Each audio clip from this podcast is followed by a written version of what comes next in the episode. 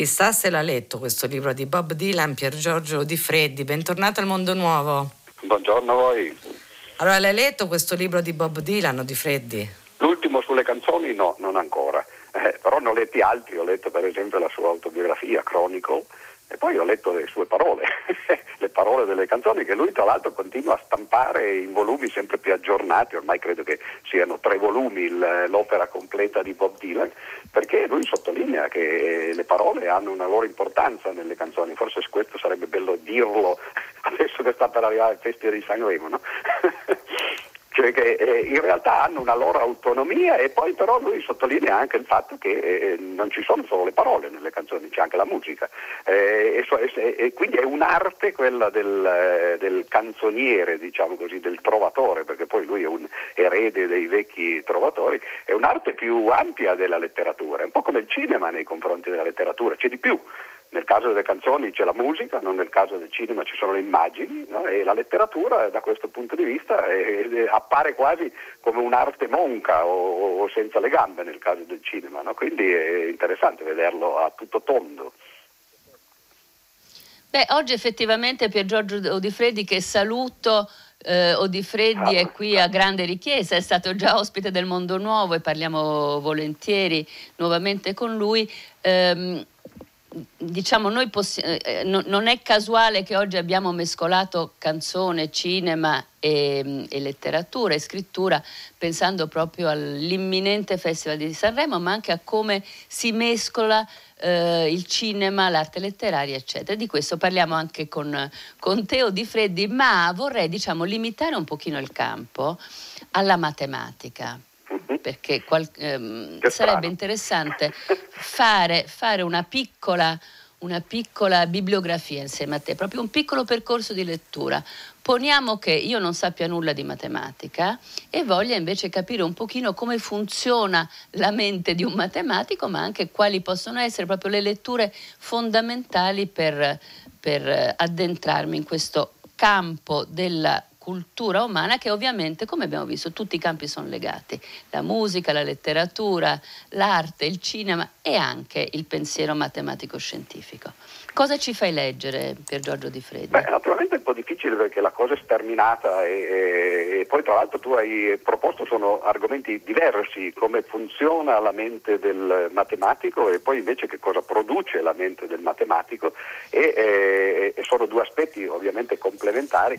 Per esempio per come funziona la mente del matematico c'è un famoso libretto, eh, nel senso eh, non dispregiativo ma semplicemente quantitativo, non è un libro lungo quindi è anche facile da leggere leggere, eh, di un grande matematico degli inizi del Novecento che si chiamava Gottfried Hardy, Hardy eh, che stava eh, in Inghilterra a Cambridge, al Trinity College, e eh, si chiama Apologia di un matematico. È un libro in cui appunto si racconta eh, cosa vuol dire essere un matematico, cosa vuol dire fare matematica. Non c'è una formula in quel libro lì, eh, quindi ecco. non è un libro di matematica ovviamente, ed è un libro che si legge bene.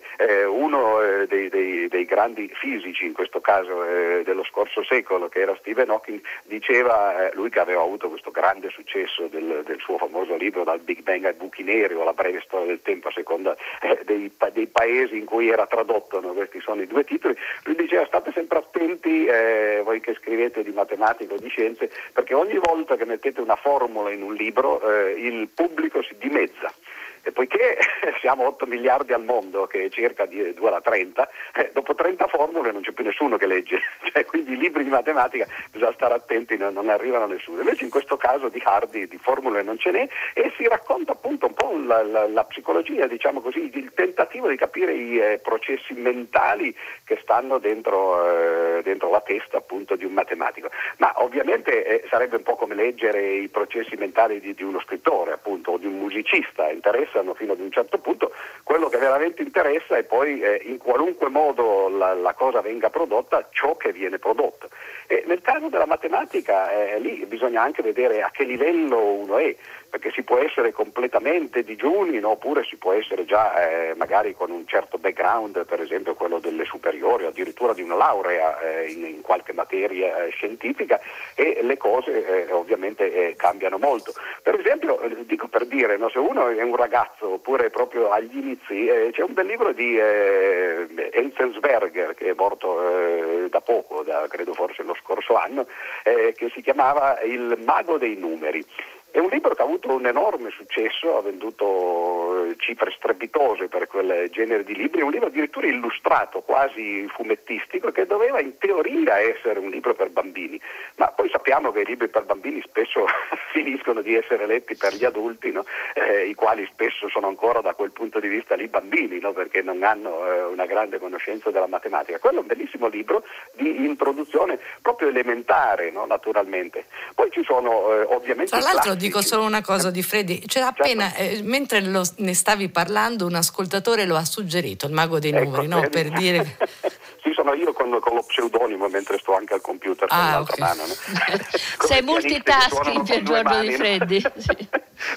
per, per, dare più forza Fai tante diciamo, cose diverse Fai tante cose diverse come Bob Dylan, peraltro dimenticate di ricordare la mostra di Bob Dylan pittore che è in corso a Roma adesso, quindi insomma scrittore, ovviamente cantautore, musicista, ma anche, ma anche insomma quando uno si esprime eh, spesso usa eh, vari linguaggi no? e ne sperimenta un pochino l'intreccio o lo scontro.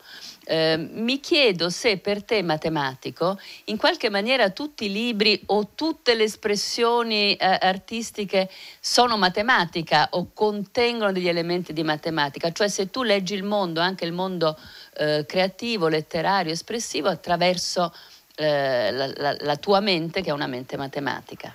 Ma più che leggerla attraverso, io credo che eh, uno lo legge da matematico e quindi si accorge a volte che, eh, e spesso in realtà poi si accorge, che anche nei libri appunto di letteratura eh, poi la matematica affiora eh, senza che quasi uno se ne accorga e, e, nella maggior parte dei casi magari uno viene travolto appunto dalla storia, dal racconto eh, o addirittura poi proprio non nota certe cose no? e, e, allora la, le lascia perdere, mentre invece se uno ha l'occhio allenato, ma credo che poi questo succeda con tante professioni, mi immagino per esempio se uno certo. è un certo. medico probabilmente leggendo libri di letteratura si accorgerà di tanti tratti no, che eh, magari a, a, uno che non ha quel tipo di formazione eh, sfuggono. Eh, avete parlato di Bob Dylan, non so se posso fare un collegamento tra Bob Dylan e la matematica perché potrebbe sembrare strano. No? Poi...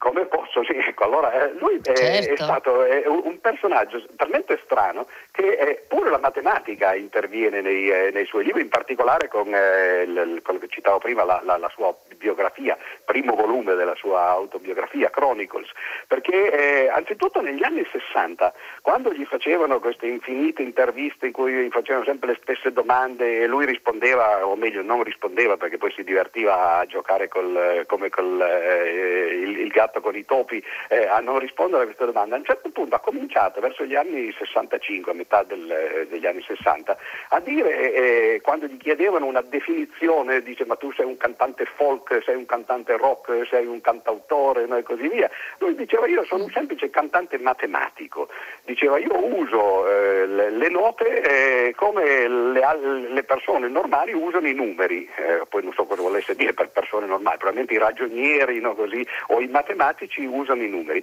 ma poi lui sostiene nella sua autobiografia che la matematica gli ha cambiato la vita, perché dopo un po' di anni che faceva, eh, le, le, che aveva fatto già ormai centinaia di canzoni le continuava a suonare, ma gli sembrava sempre di fare delle ripetizioni e quindi diventava anche noioso eh, riprodurle sempre uguali a se stesse, ha capito, o meglio gli è stato suggerito da qualcuno, da un altro musicista, dice ma sta attento perché la musica, eh, soprattutto la musica popolare, è quasi sempre basata su ritmi binari, no? poi d'altra parte eh, in teoria eh, anche la, la, musica in generale è basata su ritmi binari, pensiamo per esempio alla divisione delle note, dove c'è la breve, la semibreve, poi la croma, la, semi, la semicroma la, e, e, così via, no? si divide sempre per due, no? sono potenze di due. E lui dice però il numero 3 è un numero molto più affascinante, un numero sbilenco, eh, ovviamente il pari è qualcosa che, eh, che ha questa eh, simmetria, no? è come qualcosa che si regge su due piedi, no? mentre invece il 3 è un po' come un trespolo, no? appunto una cosa un po' più strana. E lui ha cominciato a riprodurre tutta la sua musica che era stata scritta appunto con ritmi binari in ritmi ternari, ha cominciato a farlo alla fine degli anni Ottanta e, e, dice appunto espressamente nella, nella, nell'autobiografia, dice questo mi ha salvato la vita perché ho potuto riprodurre un'enorme mole di composizioni che avevo già belle pronte e farle sentire come se fossero canzoni nuove. Infatti se uno va su YouTube ormai si trova tutto, no? naturalmente si trova, basta prendere, fare l'esempio o la prova, diciamo, l'esperimento con una qualunque delle canzoni che, che, che sono conosciute. Prendete per esempio Mr. Tambourine Man che abbiamo sentito prima, e, tra l'altro se posso aprire una piccola parentesi, quella canzone poi divenne famosa per, non perché fu cantata da lui, ma perché fu cantata da altri. Lui la diede ai Birds. E, o di Freddy, prima che arrivi la pubblicità devi risolvere perché non ti fermi mai. Fermatelo. No, volevo dire che poverino è morto David Crosby l'altro giorno che era quello che aveva portato al successo appunto no, eh. Ho una domanda di un ascoltatore prima di salutarci di Freddy. Come spiega, chiede Loris, quei ragazzini da record visti in tv che fanno calcoli mentali impossibili in pochi secondi? Ma quello Hai pochi secondi visti, per rispondere. Esatto, sì, falli in pochi non, secondi. Non so bene come siano perché non li ho visti, ma spesso quella è una caratteristica che è tipica degli autisti, eh, degli autistici. Eh, è strano che, che appunto no, eh, quel genere di, di, di malattia perlomeno eh, a volte aiuti o, o, o, faccia andare nella direzione appunto di riuscire a fare questi calcoli no, a memoria o di vedere per esempio un, una gran quantità di oggetti e di dire sono 351 senza contarli. No? C'è un bel romanzo a questo proposito proposito, no? lo strano caso del cane ucciso a mezzanotte, eh, di, eh, non mi ricordo l'autore, forse Mark Haddon credo che fosse, e, che racconta Haddon, appunto Haddon. la storia di un bambino autistico e del suo rapporto con i numeri, addirittura i, i capitoli di quel eh, romanzo sono numerati non 1, 2, 3, ma con la serie dei numeri primi. Grazie a Giorgio Di Freddi che ci ha spiegato Bob Dylan attraverso il numero 3. Grazie, adesso c'è la pubblicità.